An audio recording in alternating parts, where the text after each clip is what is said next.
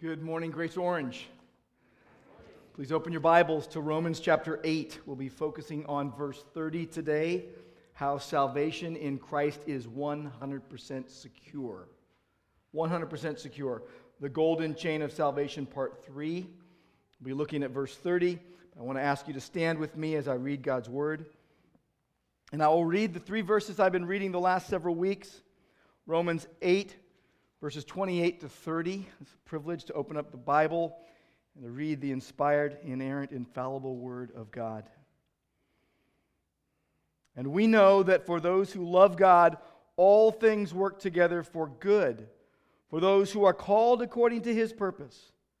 For those whom he foreknew, he also predestined to be conformed to the image of his Son, in order that he might be the firstborn among many brothers. And those whom he predestined, he also called. And those whom he called, he also justified. And those whom he justified, he also glorified. Let's pray. Lord, we thank you for your love for us. Thank you, Lord, for these magnificent gospel truths that you give us to encourage our hearts, that we would rejoice in you, that we would trust in you. And Lord, we pray that you would have your way in our hearts now, all for your glory. We pray in Jesus' name. Amen. Please have a seat. The Capitolini Museum in Rome has a large stone slab, once a part of a first century gravestone that stood by a busy roadside just outside the city limits. And the inscription reads like this The monument of Lucius Vatinius Musa Campister, place of rest for those tired of life, exhausted by a life conducted in many different regions. Tranquility welcomes him to a deathly abode Death is release from wealth and poverty. For nature forces both rich and poor to live in anxiety. Nature, it says, forces both rich and poor to live in anxiety. It is a sad testimony of a rich man who lived in anxiety. Lucius could have lived in 2018. Like so many today, rich or poor, it looks like he ran himself ragged trying to survive life, inevitable anxiety and suffering. There is a certain amount of insecurity embedded in the soul of everyone who does not trust in Jesus Christ. Here is a man, Lucius, rich enough to afford a beautiful engraved public monument but his wealth brought him no more freedom from the troubles of life than if he were poor. And like many in his own time, he thought that death brought annihilation. That death brought annihilation from existence, and there was nothing after that, and you were just getting released from the worry of life in an unfriendly world. And so it's no wonder that the gospel took such deep root in first century hearts and no wonder that the gospel continues to take such deep root in hearts today. This gospel hope that is so clearly explained in Romans chapter 8 was amazingly good news for people with Lucius's understanding of life. This powerful message is for us today as well. Romans 8:30 says, "Those whom God predestined, he called." And those he called, he justified. And those he justified, he glorified. And this is monumental hope for the insecure that salvation is fully secure in Jesus Christ. I'm going to keep repeating that main point all morning long. Salvation is fully secure in Jesus Christ. In verses 29 and 30, we have been seeing these, these links in salvation's golden chain. We've seen two already of the five foreknowledge and predestination. And then we've got calling, justification, and glorification. And by the way, if these verses were to include all the things we see in the Bible of how God saves a person, theologians have called it the Ordo Salutis, the order of salvation, it would have foreknowledge and predestination and calling, but it would also have regeneration, faith, repentance. It would have justification, but it would also have adoption, sanctification, perseverance, and then it would end with glorification. What Paul is doing in verse 30 is he's summing up a chain of verbs that have been linked together. And he is giving what is needed to, to fill the chronological gap between God's decision to love and save Christians and the actual events happening in real time. A bit of review in verse 29, we saw two actions God took in choosing us before he saved us, before we existed. Foreknowledge was the first, that believers are foreknown by God. He knew us beforehand. He decided to set his love upon every believer in a saving way. This brings us confidence in God. This brings us rejoicing in our hearts that God did this for us. The Hebrew for foreknew is yada. It means to know intimately. And so, verse 29 told us that those whom God foreknew, he predestined. It's those, it's people, it's personal, those whom God foreknew. It doesn't say what he foreknew, it says he foreknew us intimately. So we love him because he first loved us. He set his love on individual sinners. This should bring so much comfort to you if you're a believer that you would say, Wow, God is so personal, God is so loving that he would choose me specifically. And by the way, all five golden chains are sovereign works of God. All, God, all five golden links in this chain are sovereign works of God, which further confirms that foreknowledge deals with God's actions, not man's work, not man's belief. This is to praise the glory of God's grace in Christ. It moved on to predestination. The believers are predestined by God. He chose us beforehand. He emphatically resolved to choose us for his particular purposes. Predestination speaks of the goal of God's electing work. He, he put his personal foreknowledge into effect. One writer put it this way Election and predestination is God's absolute act of free love. God's absolute act of free love, which is grounded totally in Himself. And there was nothing apart from Him which gave his will direction.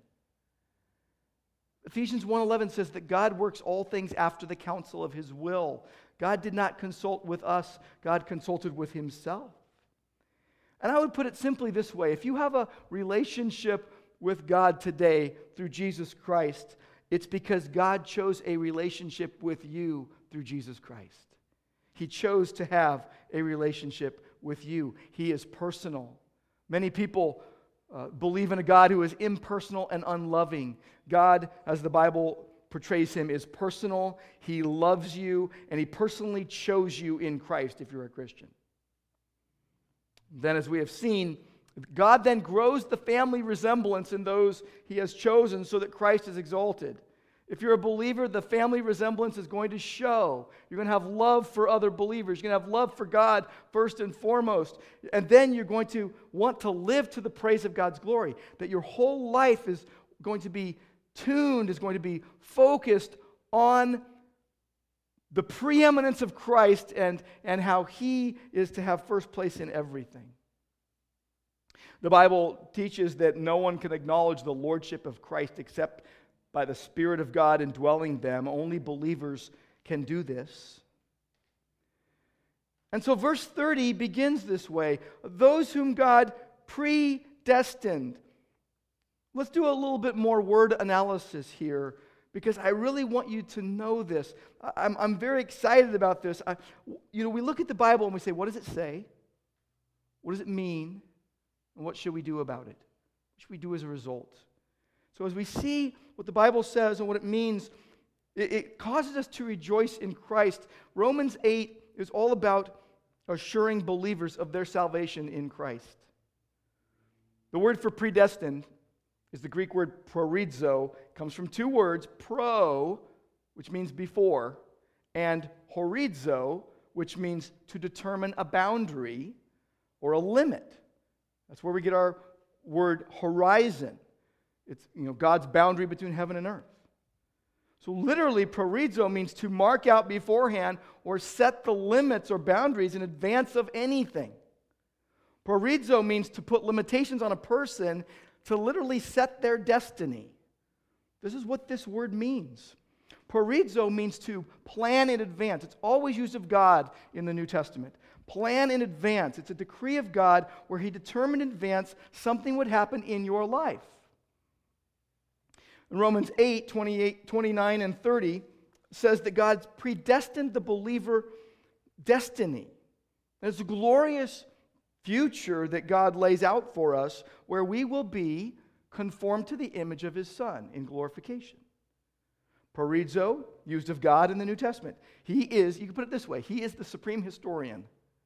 You know, what we do is we, we see how life goes, and then a historian writes down what happened, right?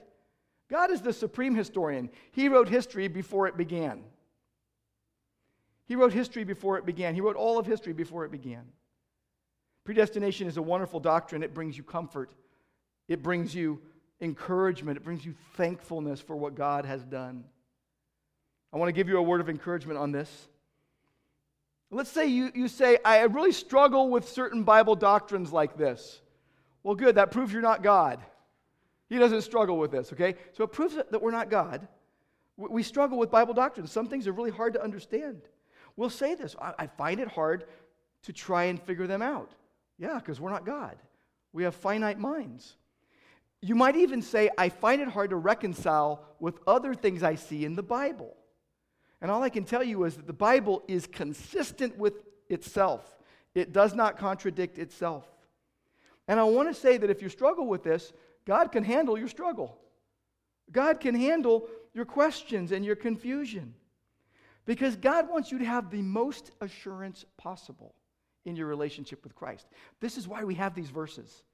So that believers would have the most assurance possible that their salvation in Christ is 100% secure. This is reason to praise God. He wants you to have the most assurance possible.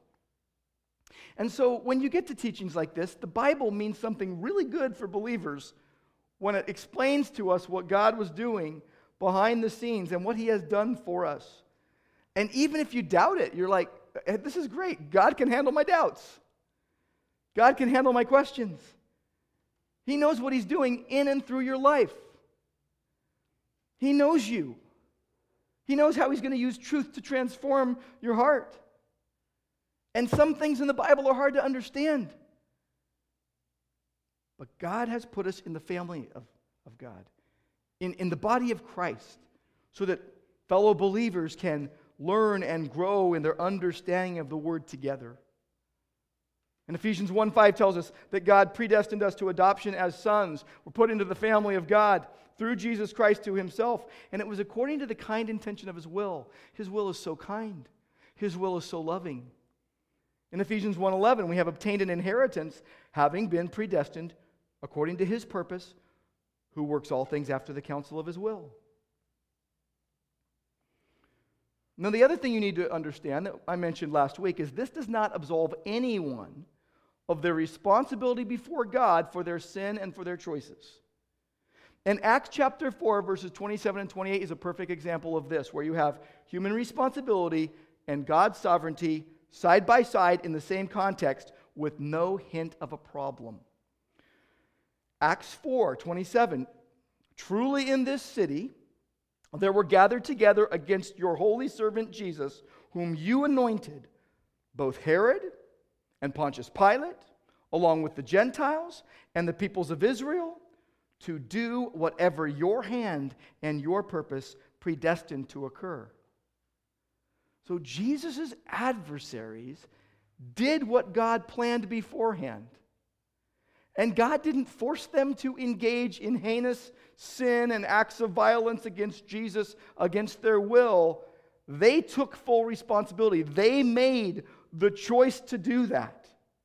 And God allowed them to conspire against Jesus to accomplish salvation. So, having done their worst, they fulfilled God's eternal plan. And so you have human responsibility and God's sovereignty in the same context with no hint of a problem. Augustus Strong, in his 1907 Systematic Theology, tells a story of Rowland Hill, who was criticized for preaching election and, that, and also exhorting sinners to repent. And he was told, You need to only preach to the elect. And he replied that if his critic would put a chalk mark on all the elect, you know, like mark them with a sharpie so I know, then I will preach only to the elect.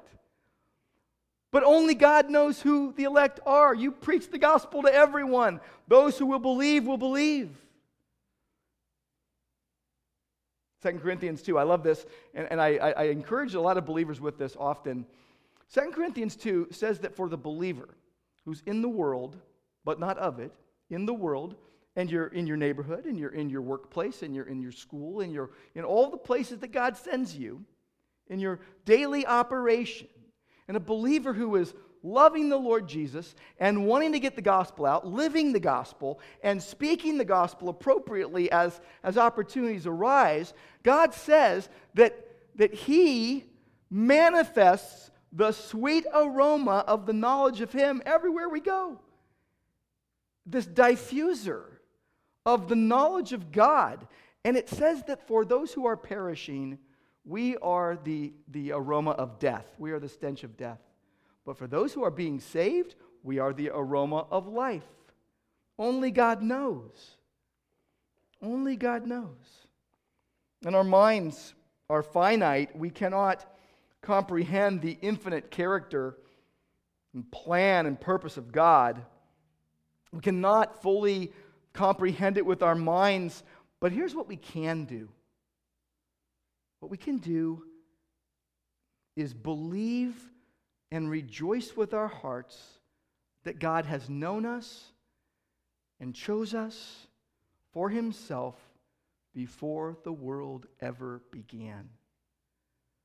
This is what the Bible tells us. So, when it comes to predestination, we, we want to have the most God centered view because God does, and the Bible does. And so, verse 30 starts with this those whom He predestined. But now, as we move on through verse 30, you see a third link in the golden chain of salvation. You see calling. Those whom he predestined, he also called. And really, I love this because it's in order to understand the golden chain of salvation, in order to understand what God has been doing, we have to keep going back to Romans 8:28. Romans 8:28. All things work together for good to those who love God, who are called according to his purposes. Because this tells us that God is using all things together for his salvation purposes in the life of believers, that it assures us of God's eternal purposes for us in Christ. He's giving us assurance in Romans 8:28 of his elaborate orchestration of all the parts and all the times and places and people, and, and his eternal love with which he loved us, and, and his effective call. This is what we're looking at here his calling, his essential plan, his calling. This is where God enables, quickens the, the dead, who, the spiritually dead. This is, this is the idea that those whom God calls in this way always get saved. That those who are called with the Romans 8:28 and 8:30 call always get saved. Those whom he predestined he also called. So it's not just an invitation that humans can reject, because we give out the, hum, the, the gospel call, we give that out, and humans reject it often. But this calling in verse 30 and also in verse 28 is this it's a God given summons that overcomes your resistance and effectively persuades you to say yes to God. And verse 30 makes this clear. Those whom he called, he also justified. It doesn't tell us that some of those called were justified. What it does is it fuses the called and the justified together. Those who have experienced calling have also received the blessing of justification. And if all those who are called are justified, then calling must be effective, must be effectual, and must create faith. All those who are called are justified, and justification can't occur without faith. I want you to go back to Romans chapter 1. Go to the very beginning of Romans, in verse 7. When Paul is addressing this letter, here is who he is addressing it to to all those in Rome who are loved by God and called to be saints. Loved by God and called to be saints. So the Greek text is giving us knowledge of privileges that believers have. God set his love on his own. We're beloved. We've been foreknown. We've been predestined. And then he has extended to them not only the general call, the, like the external invitation to believe the gospel that you hear from someone, but his effectual calling, an internal drawing to himself all of those he has chosen for salvation. And I want to make sure we understand the Bible's usage of, of different kinds of calling, really. What kind of calling is being described here in verse 30 as well as verse 28. Because the Bible refers to two kinds of calling. It's really easy to get them confused. One kind of calling is external, you could put it that way, or general. You could also say universal in the sense that everyone is supposed to receive this call. We need to go to all nations with the gospel. This is the open invitation that is given when someone preaches the gospel, proclaims the gospel, and it's that open invitation that goes should go to all people to repent of their sins, to turn to the Lord Jesus Christ and be saved. Believe in the Lord Jesus and you will be saved. This is what Jesus was getting at when he said, "Come to me, all you who labor and are heavy laden, and I will give you rest." Matthew 11, 28. This is what Jesus was getting at in John 7, 37. If anyone is thirsty, let him come to me and drink. Well, here's what we know left to ourselves, we would never respond positively to the gospel call. We would hear the gospel call, but we would turn away and prefer our own way and not God's way. This is why Jesus said in John 6 44, No one can come to me unless the Father who sent me draws him. It's, it's key. He draws him. This is the kind of call that is being explained in Romans 8:30. This other kind of call, this you could call it internal. You could say it's very specific and very effective, very effectual. So you get the invitation from someone, or maybe you read it in the Bible, but then God gives you the ability and the willingness to respond to the gospel call positively. God draws you to himself. I remember soon after I became a believer, I had read these kind of words about God drawing us to himself. And I said, God drew me to himself. He, he convicted me of my sin. I heard the gospel over and over again. And God had to take a sledgehammer to my stony heart. And I, I, I, I repented of my sins. I wanted Jesus. I wanted to be saved. Well, before that, I didn't want to be saved. Not by Jesus. I thought I could do that myself. I used, I've told you this before. I used to make fun of Christians when I was in high school. So it's not only the invitation, but God gives you the ability and the willingness to respond to the gospel and believe. God draws you to himself and brings to spiritual life the one who, without that call, would remain spiritually dead. Ephesians 2, you were dead in your transgressions and sins, but God made us alive. So this is the John 6 Father drawing us. And by the way, God's call in the New Testament almost every time refers to God's call to salvation. There's only a few times when it, when it isn't. In fact, one of them is Matthew 22, verse 14. Speaking of the general call of God, his command to believe in the Lord Jesus, the gospel call that goes out to all people and is often rejected. Matthew 24, 14. Many are called, but few are chosen. Many are called. That's the universal call of the gospel. Few are chosen. That's the word eklektos. It's, it's the effective call of the elect. So the chosen of Matthew 22 14 are the called of Romans 8 28 and 8 30. So God's call here in Romans 8 is his work in bringing unbelievers to faith. This is the majority usage of the term called and call in the New Testament. Okay, it's not the open invitation calling everyone to repent and believe in Jesus. It's the effective call of God. And what does it do? What does this call do? 2 Corinthians 4 6 says it, it, it, God speaks light into darkness and life to the dead. Life to the dead. And by the way, we are all believers, all believers are commanded by God to preach the gospel to all people. And you might go your whole life, maybe, let's say you go 20 years of preaching the gospel, sharing the gospel, explaining the gospel, and you can't, you can't see anyone that has responded. You're like, I guess I'm just no good at this. But that's not the truth. The truth is you were faithful to the call. This is the call to, to preach the gospel, to proclaim the gospel to all creation. And, and you're commanded to do this. And so your obedience to the call is what brings God glory, even if no one believes. God knows.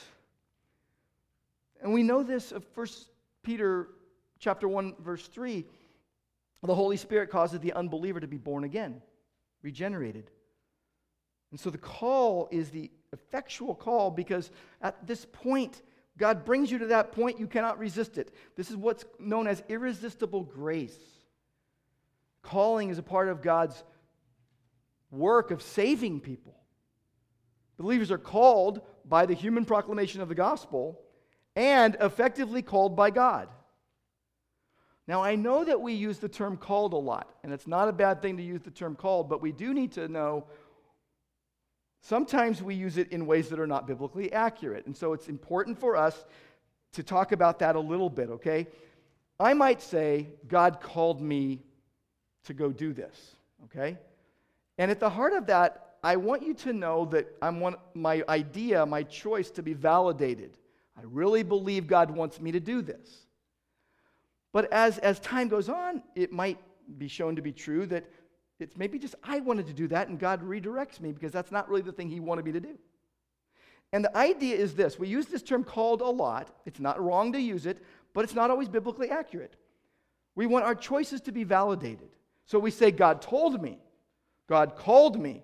Uh, more accurate might be, God's leading me. Or, you know, think about the Macedonian call. We call, we call it the Macedonian call in the book of Acts. Um, so they, they, they, see, they see a vision of someone saying, Come over here to Macedonia and help us. And we concluded that God wants us to preach the gospel to them. That means they had a compelling sense of God's leading to go do this. When you use the word call primarily in the New Testament, it's God calling you to salvation. And we want to be really clear. It's, we, are going to use these terms a lot, and it's okay to say God called me as long as you mean God gave me a desire to do this. Or I say this to people all the time who are seeking advice love Jesus and do as you please. Psalm 37, verse 4. Delight yourself in the Lord, and he will give you the desires of your heart. And the idea there is that as you're delighting yourself in the Lord, as you're loving the Lord first and foremost, you're going to be wanting to do what pleases God. He's going to be inspiring you to do what pleases Him.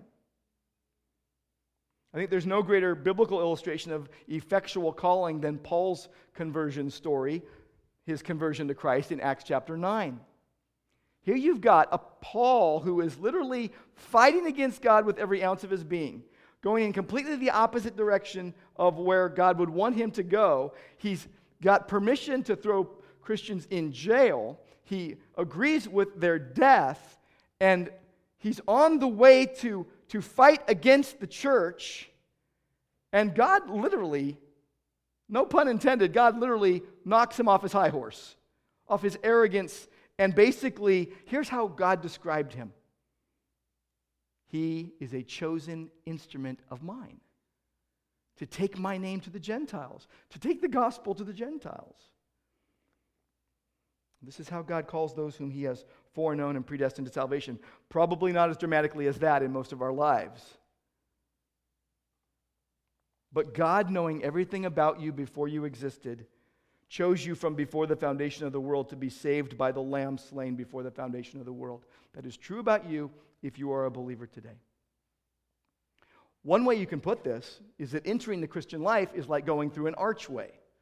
And as you approach from the outside, there is an open invitation Come to me, all you who labor and are heavy laden. And then after you enter, you look back and you see over the inside the word chosen before the foundation of the world. Both are equally true at the same time. All are invited by the gospel call. And those who, who come, those who believe, learn later that their response and even their resulting perseverance has been granted by God's grace, entirely by the grace of God. And if it were any other way, we wouldn't persevere in the sufferings of this present time. Remember, in the context, Paul is contrasting the sufferings of this present time as not being worthy to be compared to the glory that will be revealed. Glorification, glory, the last link in the golden chain, is the theme of Romans 8:18 to Romans 8:30. All about our future glorification. So calling is really, you could put it this way too. It's the point at which the things that God determined beforehand in his own mind passes over into real time. Okay, some of you are like, I got saved on this day in, in this year. And you know the exact day and even time that you got saved.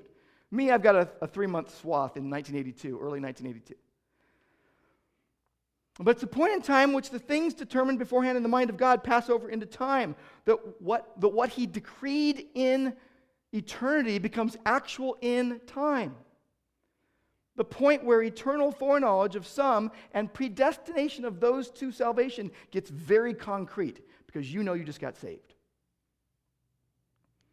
And by calling us to faith in real time, we're saved. Then you know I'm now a believer. I believe the gospel. I believe what God did. I'm trusting in Jesus and not my own works. Which leads us to the next link in God's great chain of saving acts justification, which we know pretty well in terms of what we've been through in Romans already, in Romans chapter 3 especially. God's grace in the effectual call is irresistible and results in the justification of the person called. Those whom he called, he also justified. And so it comes after calling in this list of God's actions, always connected with faith and belief. So God's call, faith is brought into being. God's call creates or quickens faith. It's the call of God that brings forth spiritual life of which faith is the very first true evidence or proof. And we know this. that the Bible doesn't say we're saved by our faith, we are saved by grace. Faith is not something that we contribute, we are saved through faith. And God creates faith in us before we can be justified. Our, our faith is from God as a gift. Ephesians 2 tells us this. It is by grace you have been saved through faith, and this not from yourselves, it is the gift of God, not, not as a result of works, so that no one can boast. Now, I remember when I first became a believer, I thought I had done something very significant in the transaction. I chose to believe. Because at that moment in time, all I knew were my own thoughts. I didn't know what the Bible said about God's actions on my behalf. So, this tells us what God did in choosing us and saving us in real time he justified us. You find out what's going on. You find out what God was doing. But then you find out what God is going to do in terms of uh, glorification, and it thrills your heart. Here's what justification is it's the gracious gift of God whereby he declares repentant, believing sinners righteous on the basis of Christ's righteousness alone.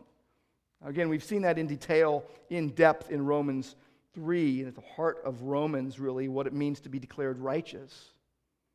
We read in Romans 3:23, all have sinned, fallen short of the glory of God. Paul had made the case from chapter 1 verse 18 all the way through chapter 3. And then you, you come to chapter 3, verse 24, and it says, We're justified freely by God's grace.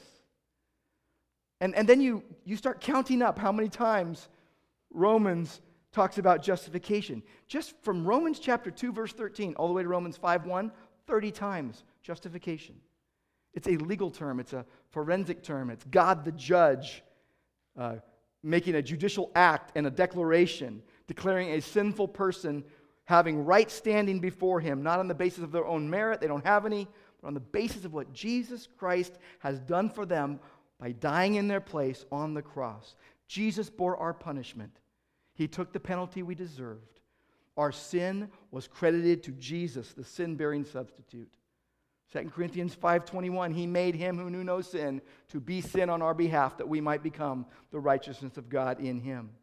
So God treated Jesus as if he had sinned. He treats us as if we had obeyed with perfect obedience. That's justification.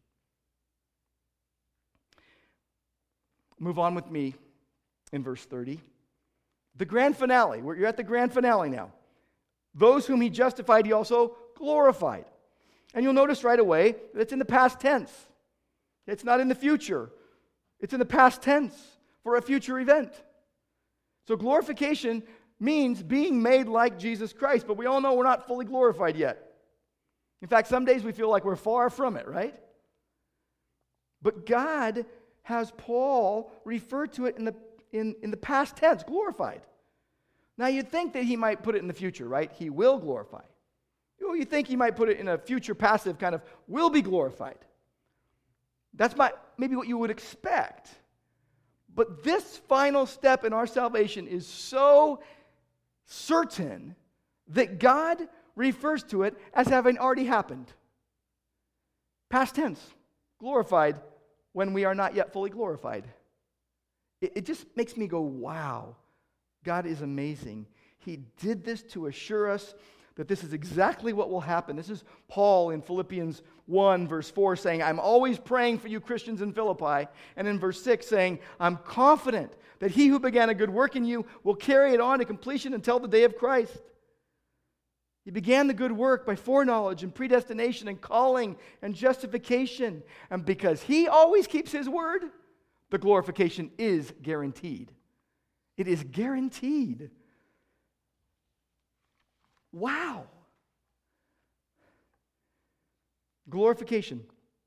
The process ends with glorification. Paul speaks of glorification as if we're in the past, using this aorist indicative to describe the goal toward which God's prior decision about his people and his calling and justification are leading them. God is leading you to a glorious future. God will finish the work he began. No one's going to drop out of the process because of it. Because God is in control of the process, no dropouts.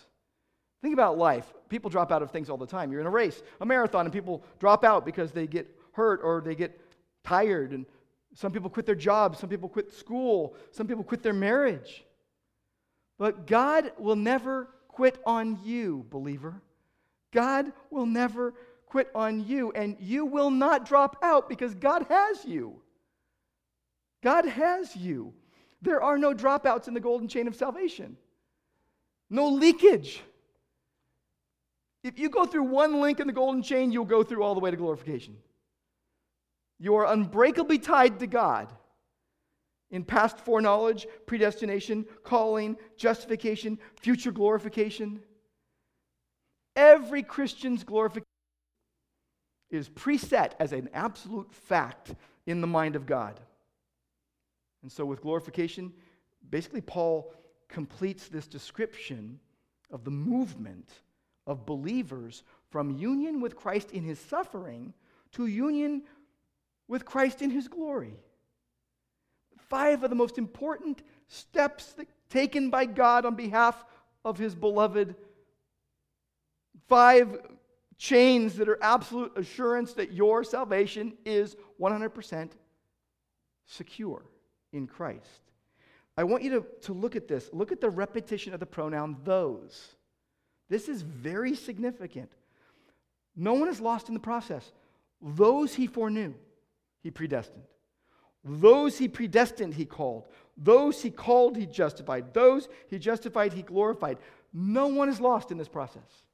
No one is lost.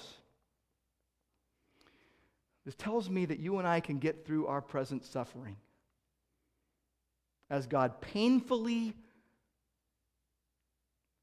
painfully sanctifies us because he will glorify us. As you, as you suffer this life, lean fully on the golden chain of salvation. It will never break.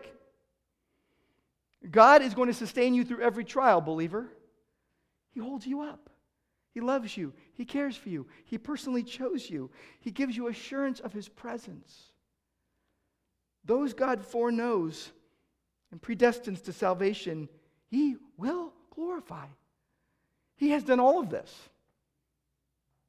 He will do all of this. He, he's doing all of this. And He wants you to know. He wants you to know. In Ephesians chapter 1, verse 18, Paul prays that you may know. Have assurance.